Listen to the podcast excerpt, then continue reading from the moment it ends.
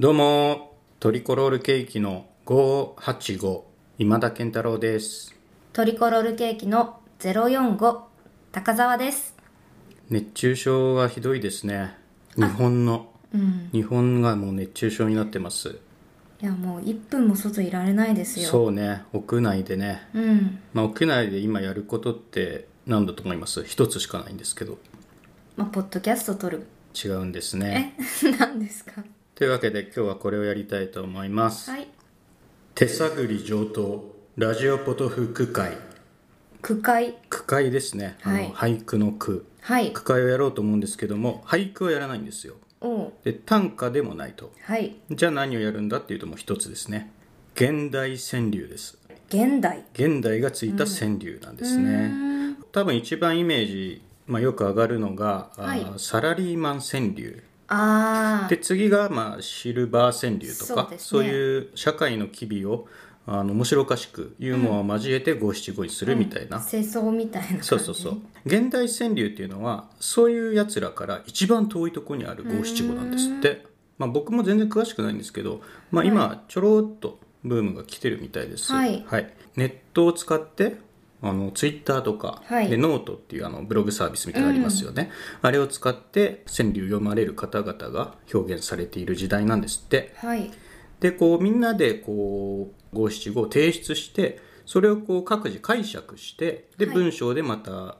集めて、うんこう一つの句会みたいなライブみたいなのを作るみたいなムーブメントがあるそうです。で面白いそれを面白そうなんですよね。でそれをちょっとやってみたくて、はいはいまあ、高澤さんも松尾芭蕉かなんかの子孫ではあるじゃないですか。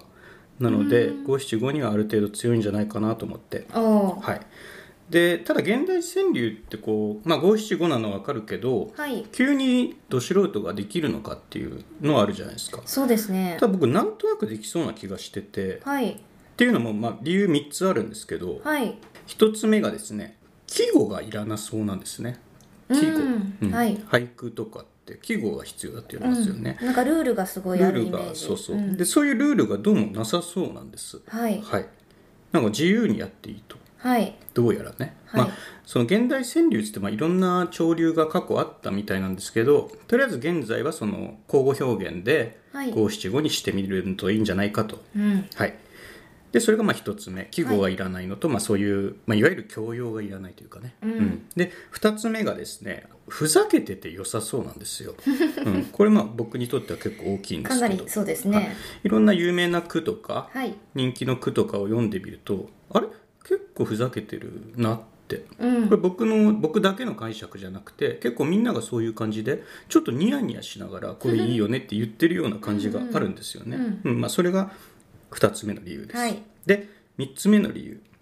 僕が現代川柳できるんじゃないかなと思った3つ目の理由がですねはい川柳を読むのと同じくらいはいそれを解釈するっていうのを重要視してるんですなるほどみんな俳句を読むのが2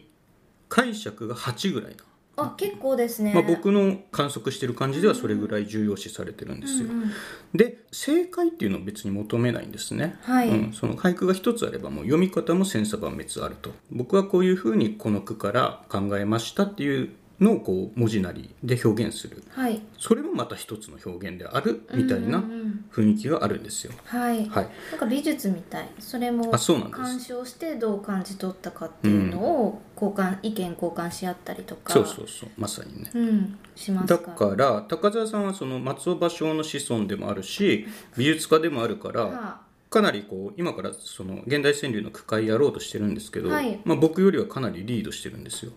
あそうですかまあ態度はもしかしたら出来上がってるかもしそれうまだせよんね、うんうんちょっと僕今だから遅れを取ってる状態なん でここから巻き返してはいいこうと思います、はいというわけでやっていきたいんですけどもわかんねえよと現代川柳お前らの説明じゃっていう方はあのネットで検索するとすごいいっぱいあります、うんで僕が一番興味を持ったのが川柳読まれる方なんですけど、はい呉田真奈さんっていううんあの夕暮れの呉に田んぼの田で真奈が真実の名前と書いて呉田真奈さんっていう、はいこの方のネットで書いたものとかを見るとすごい分かりやすくて面白かったです、うんうんはい呉田真奈さん面白いですよはいというわけでやっていこうかと思います、はいまあ、いかんせん手探りはいにはなりますけども、えーとりあえず、まあ、こんな感じかなと思ってルールを定めてまいりました、はいえーお題を、まあ、3つ考えてきましたガムテープお英語お音楽ですねはいはいでこの3つを僕と高澤さんがそれぞれ1つずつ五七五の現代川柳にして読んできたとはい、はいそういうことですはい、でもう一つルールとしまして、まあ、ずっと言ってますけど今回は五七五を重視します、はいはいまあ、現代川柳すごく自由なんではいあの五七五に限らず例えば七七でもいいですし、もっと自由な音律でもいいんですけど、まあ、そういうのは今回はなしにしようと、はいまあまず何は分初めてなんで、はいとりあえずルールに沿ってやってみようじゃないかと思いますはい、はい、じゃあやっていきますかえーっと最初のお題を言いますねはいえーガムテープ、うんえー高澤さんからいきますかわかりましたお願いしますはいカモメの子接着してよ薬指カモメの子接着してよ薬指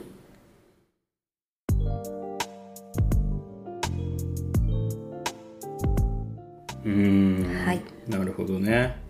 五七五ですねはい決めてきましたねしっかりとうんまずはねはいまずは五七五で決めることが大事ですもんねはいカモメの子接着してよ薬指とこれはガムテープでくっつけてると、まあ、お題がねガムテープですから、ガムテープでくっつけてるのかなと思ったんですけど、はいカモメの子は薬指ないですもんねないですねじゃあカモメの子に人間の子供が僕の薬指をガムテープで接着してくれよって頼んでるところがまあ思い浮かぶっちゃ思い浮かぶかな友達がいないんでしょうね多分その子が人間の子がねうん、人間の子は1人なのかな2人いてああれかな小さな恋のメロディーみたいな何ですかそれなんか幼い少年少女が恋の逃避行みたいなうーんだからその結婚指輪を交わすみたいなイメージでガムテープで僕と彼女の薬指同士をあの接着してくんないかかまめさんとあ結構ロマンスなあ香りがそうあなんるっでてすこよとねですこれよやっぱね解釈ってうん結局自分の価値観と向き合うことになると思うんです、うんうんとなると、まあ、自然僕ってほらロマンチストロマン狂気のロマンチストじゃないですかをリアリストじゃない ですえリアリストは一番のロマンチストでしょそうかはい作家にはいあのこの川柳どういう意味なんですかって聞くのはやめにしたいんですよ、はいうん正解を求めるものではないと思うので、はだからこれカモメの子を接着して薬指って高田さんがまあ作ったわけですけど、はいなんでって聞くことはやめようと思います、うん面白いです聞いててそうでだすかから私も、はいあそういうことじゃないですとかはそうだよね、うんありえないので、そうなのよ、うん正解は作者の中にはないからね、うんうんその上で聞くんだけどこはいれどういう意味 意味は意味は絵とかあんのなんか自分の中にイメージですねすごい孤独な状態でああ読み手というか視点人物がはいうんうんすごくイメージなんですけど、うん孤独な状態であのカモメってあの目の前にポンっているような状態じゃなくて飛んでて遠くにいるああはいはいはいイメージはいはいはいそれに向かって何か気持ちがうん孤独な気持ちがあ向いているようあなそうか話してるというよりは願いを飛ばしてるみたいな、うんカモメって言ってるけどカモメっていうのはつまりここではないどこか距離があると思いなるほまどす距離の表現だねあうんなるほどあそれはいいね距離かこれカモメの子っていうのはさあのカモメンタルは関係あるかなはないかなどうだろマキオさんの方ってことじゃなくてカモメの子う子っていうのはカモメの親がう大さんだとすれば子がマキオさんっていうことではないのかそうそうです、そうだよね多分そうだよねガムテープってまあ接着かまあ接着そうだねそうなんかうガムテープっていう言葉を入れ込んだあうんの句もいくつか考えてみたんですけど、そこからガムテープをもうちょっと、それこそ剥がしてみたんだあーうまいこと言いますねやっはぱい、り剥がしてみましはたああそれを言えばよかったですねこれ多分ガムテープ貼ってあったんだよそれを剥がした句ですよこれはってあそこから切り込んでいけばよかったのか集中を切らさないようにしなきゃいけないですねはいうん、ありがとうございますでは、えーお題ガムテープ私の句を言ってみますね、はいガムテープ由来の罪が後を引くガムテープ由来の罪が後を引く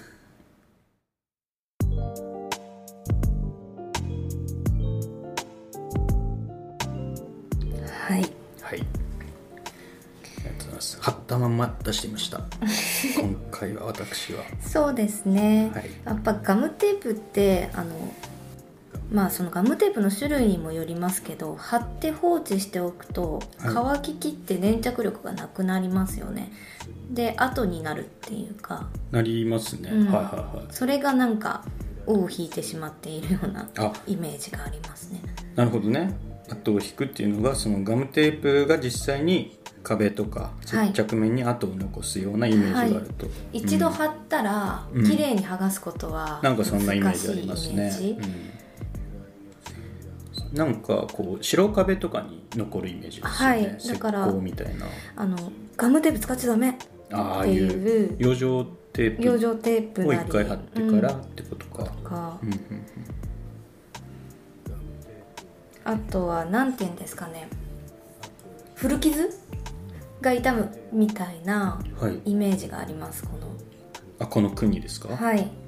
後をひ引いてますからね、うんまあ古傷って後を引いてるもんですからね、うんうんうん今ガムテープの接着力って尋常じゃないやつありますよね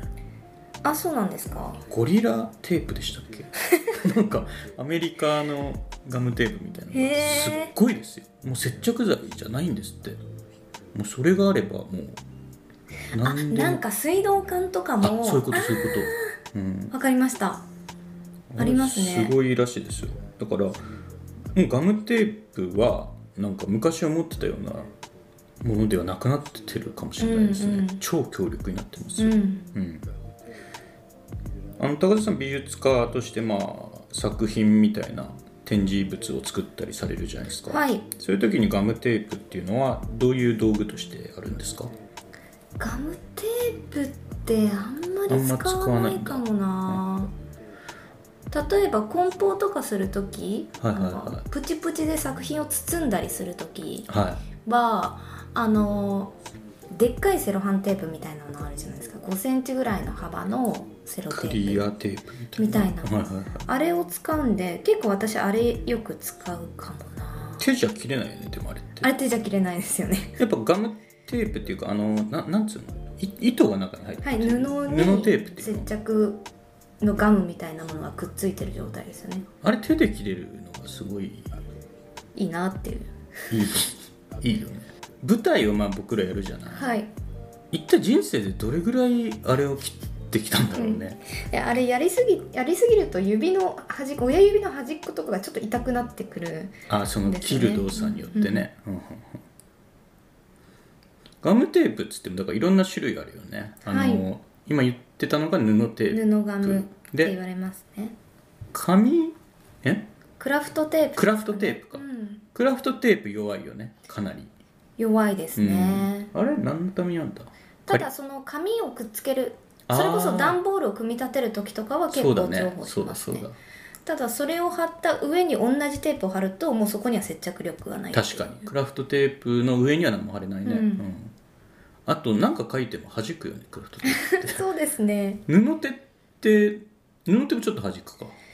うん油性ペンが乾くにはちょっと時間がかかりますねいやあのく罪罪に触れてくださいよ、罪ですよね罪なんですよガムテープ由来のそれこそそのさっき言ったみたいにあのガムテープ使っちゃいけないとこで使っちゃって後あー々なるほど、うんうん、もうそのじそれから随分時間が経ってからあーそう誰いうことこに貼かったのっていううんうんあそれでのが見えますなるほどね剥がせないガムテープの跡は壁にも僕の心にも残ってしまったみたいなはい、そういうことですよはね、い、爪でガリガリやらないと取れないみたいなあーとかはいはいなんか専用のその剥がし液みたいなの使ったりとかね、うんあの築地っていうかなんていうんですかスクレーパーとかあはいはいをはいやらないといけないとか、うん、ガム剥がすやつね、うんうんなんだろう法隆寺とかに使っちゃったのかなガムテープをかなあはいはい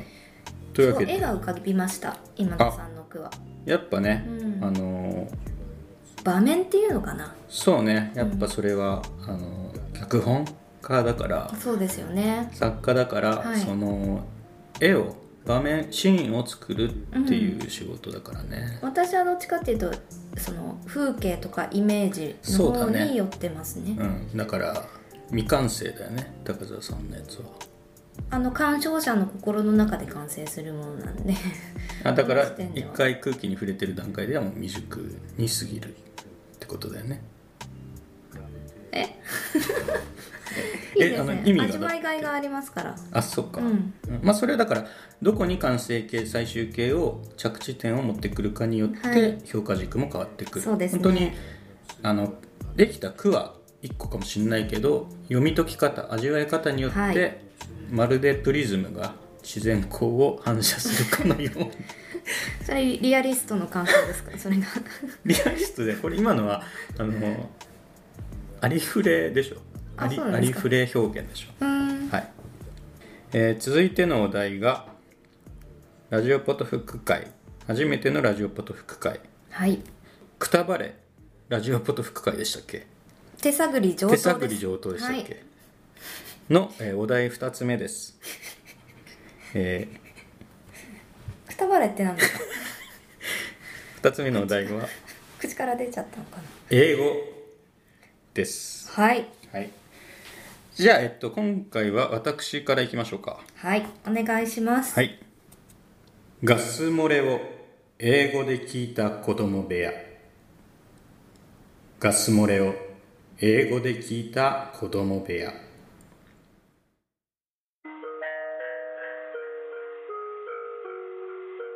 はい、ありがとうございます。染み渡って、染み渡らせて。うんどなうんぞかリミットを感じますねタイムリミットを感じるっていうか過去形ですけどねでも英語で聞いたあ完了形なのかな完了してるだけか英語で聞いたっていう今はも継続しているようなあ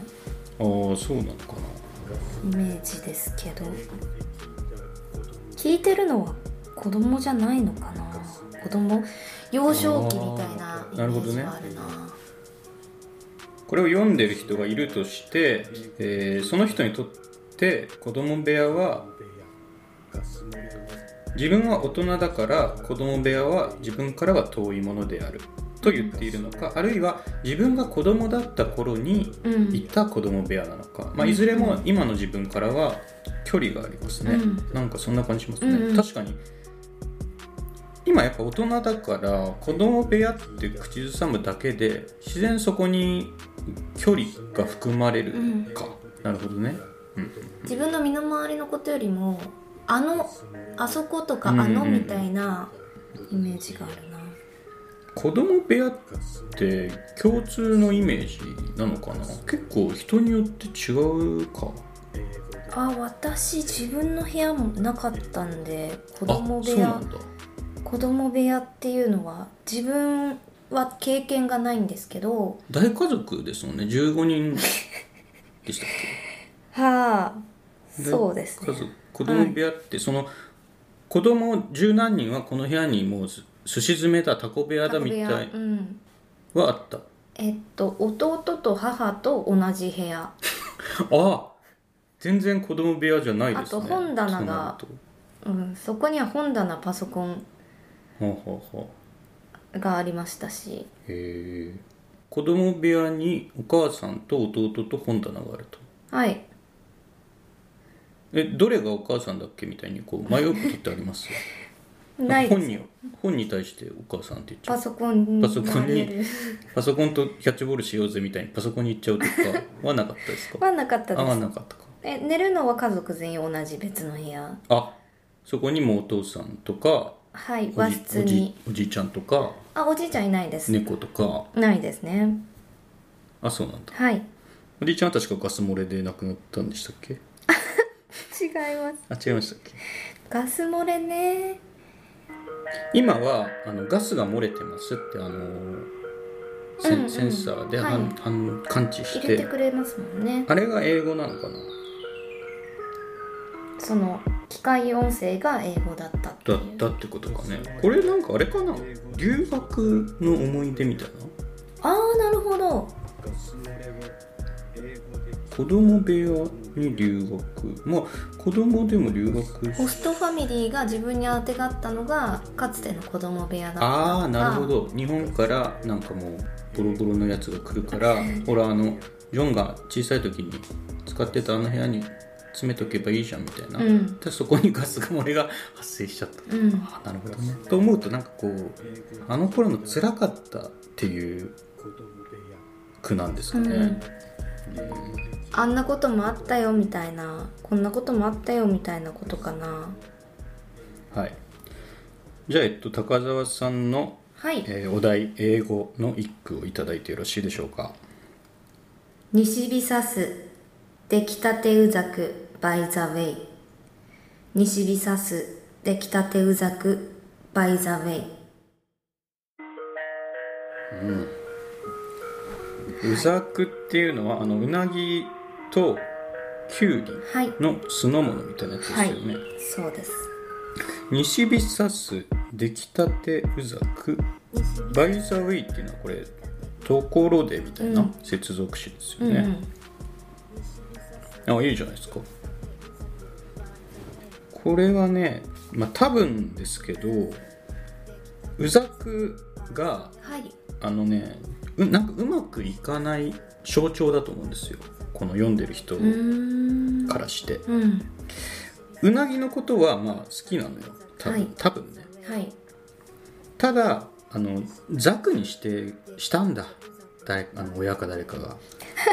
おあのうなぎザクになってんじゃんみたいなうん状況なんだよ、でタレご飯にしたかったのにそうそう一番あのベタな美味しいやつで行きたかったものがざっくられてんじゃんはあいやまあそれはそれとしてみたい なことじゃないのかな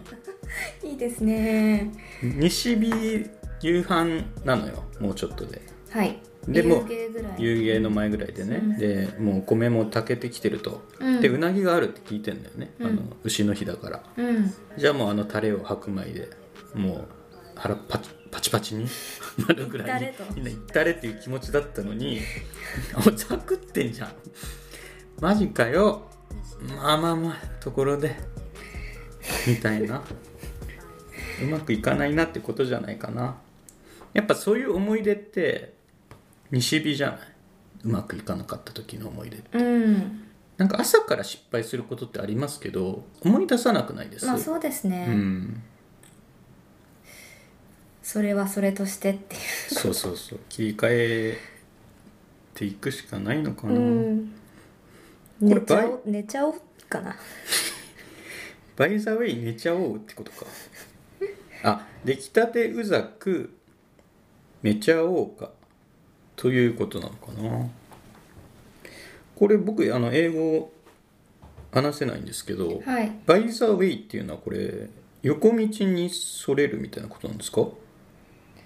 えーっとなんなんなんでしょうね「by the そ way 食堂みたいなことなのかないやだとすればそのだとすればよ、」はい食堂とうなぎまっすぐになったうなぎが重なる気がしたんですけどねまあこっち行くかってこと かなそうそうそうこっち行くかの道に自分なりのうなぎ一匹を走らせてるみたいなイメージかな、西日っていうのはね僕だったら茜にするか茜さすなはいやっぱここはやっぱロマンチシズムたるゆえんなんですけどやっぱ西日っていう言葉はなんだろうほのぼのしてる感じがして、うん、うん僕は茜とかの方がこう、うんもうちょっとこうロマンを感じます、西ね、日はあれですねあのーあれなんていうんだっけ母さんのやつ 母さん母さんのアニメ母さんのアニメっていうとゆずとかが出てくるやつえっとあたしんちは私んち、いはいはい私んちっぽいです ね西日があたしんちっぽいですかうんそうなのちょっと乱暴かかなりすっ飛ばした意見じゃないですかそれってあたしんち 3D っていう映画ありましたね僕あれなんか劇場に行った記憶ありますねあそうですかはい超面白かったですよあたしんちが飛び出すんですよあ 3D だから 3D だからそれのことか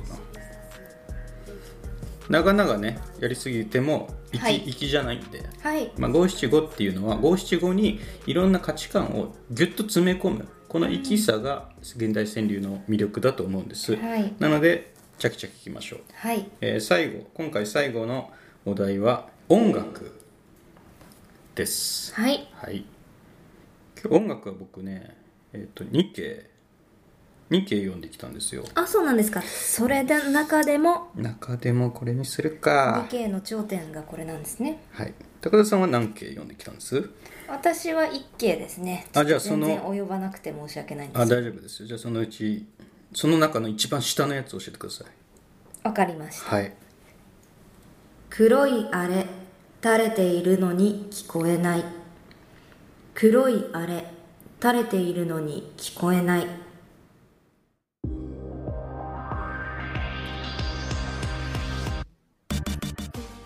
ふーん。なるほどね。はい音楽というお題に対して聞こえないときましたか。垂れているもはい。うんイメージがあるかな音楽のイメージから出てきた言葉かなって自分では思います垂れているはあの支部給付じゃないですか垂れてるってえどういう意味ですか支部給付の形ってなんか垂れてるみたいに見えません支部給付って何ですか 形わからないちょっとピアノ10年やってたんですけどねいや嘘でし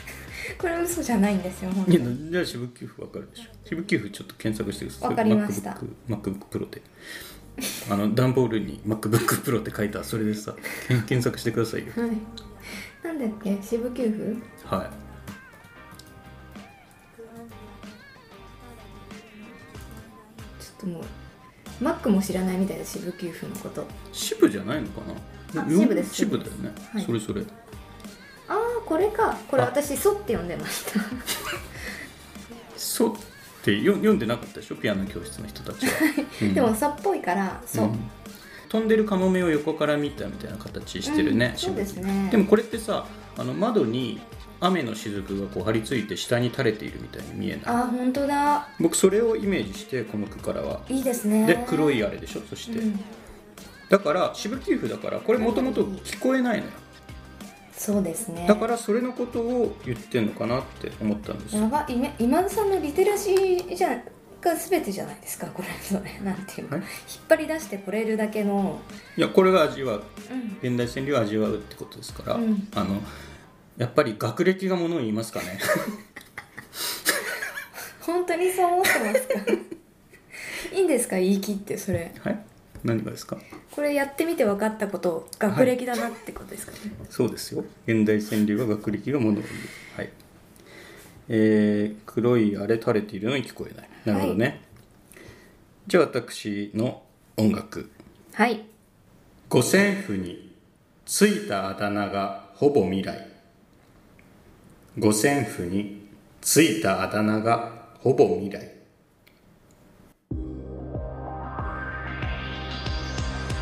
五線譜についたありがとうございます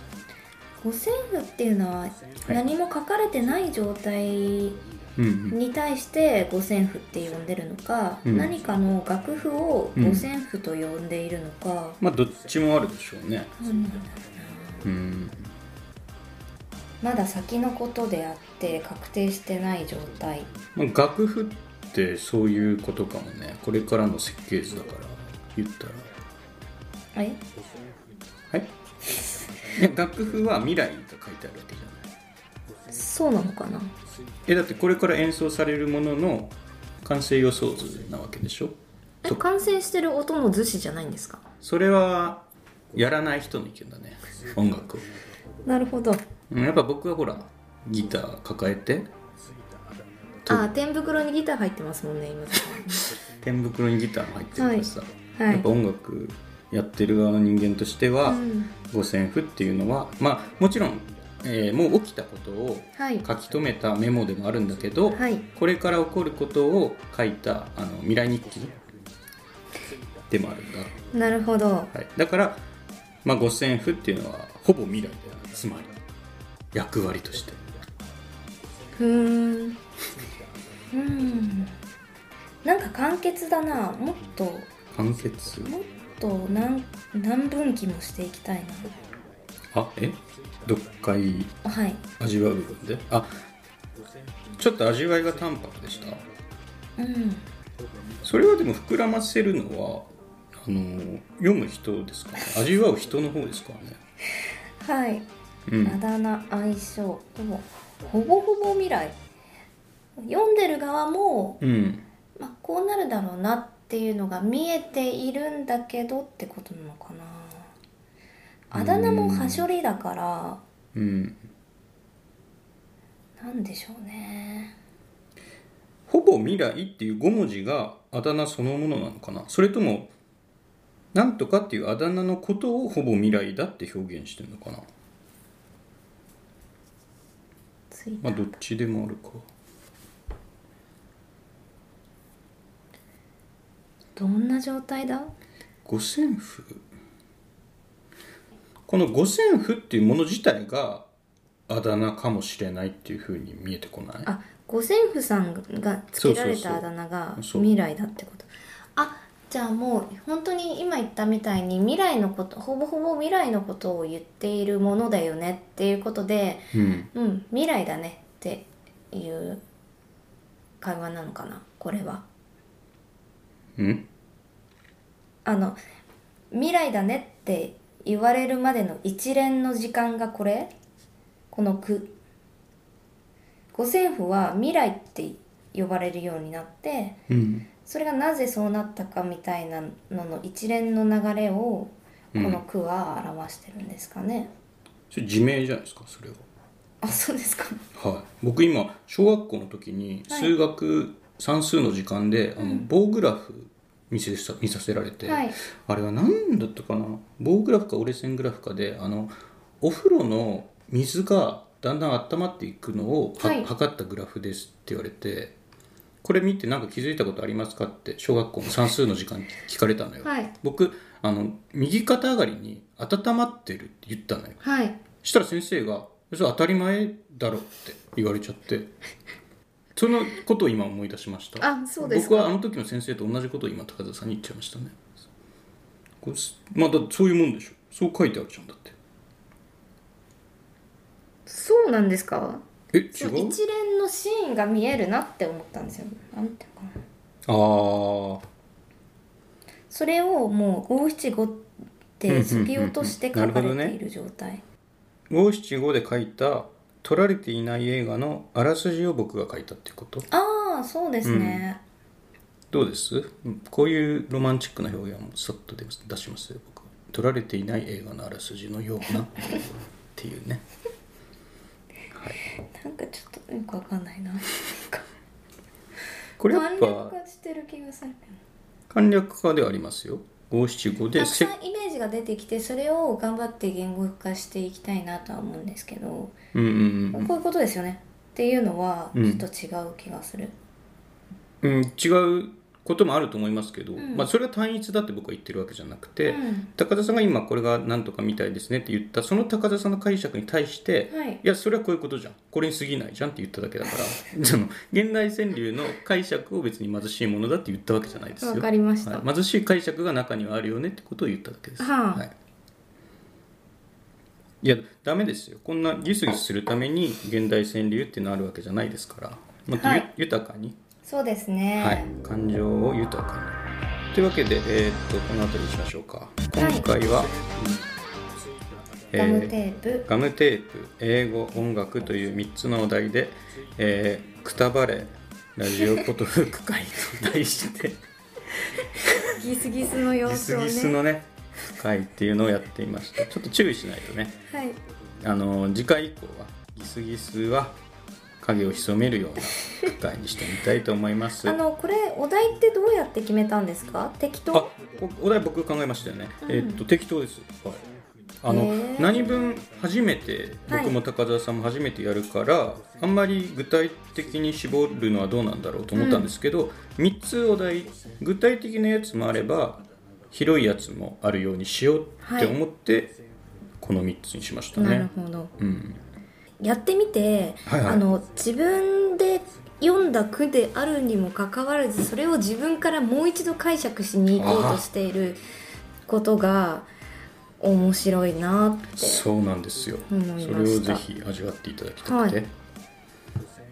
もっと言うと人の句でも自分で書いたみたいに思えてうんきたりもすると思うんです、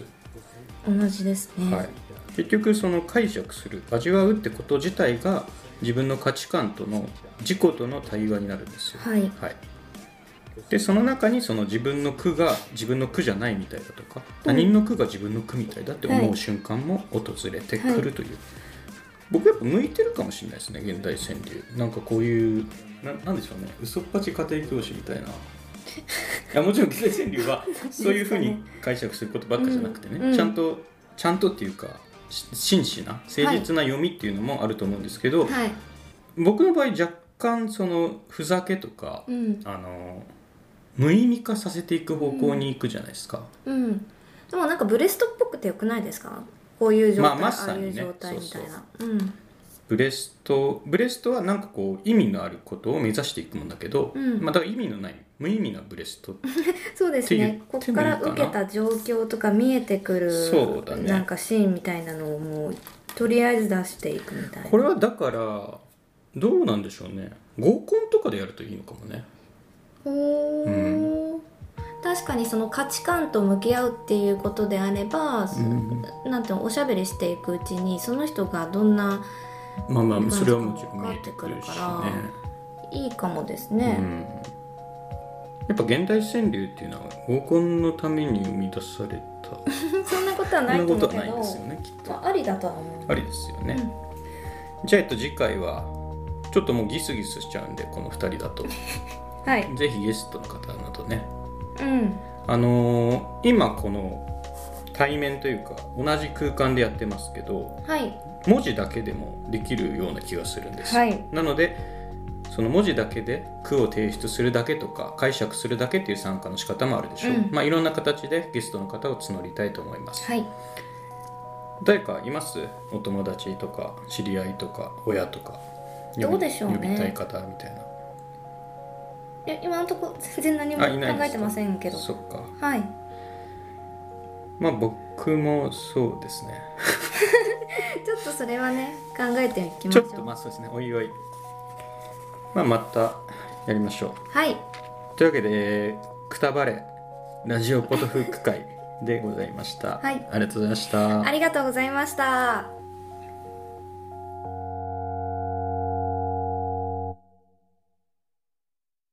聞いていただきありがとうございますラジオポトフでは皆さんからのお便りコーナーへの投稿をお待ちしています概要欄にあるお便り受付フォームからお送りくださいあなたのお便りが番組を作る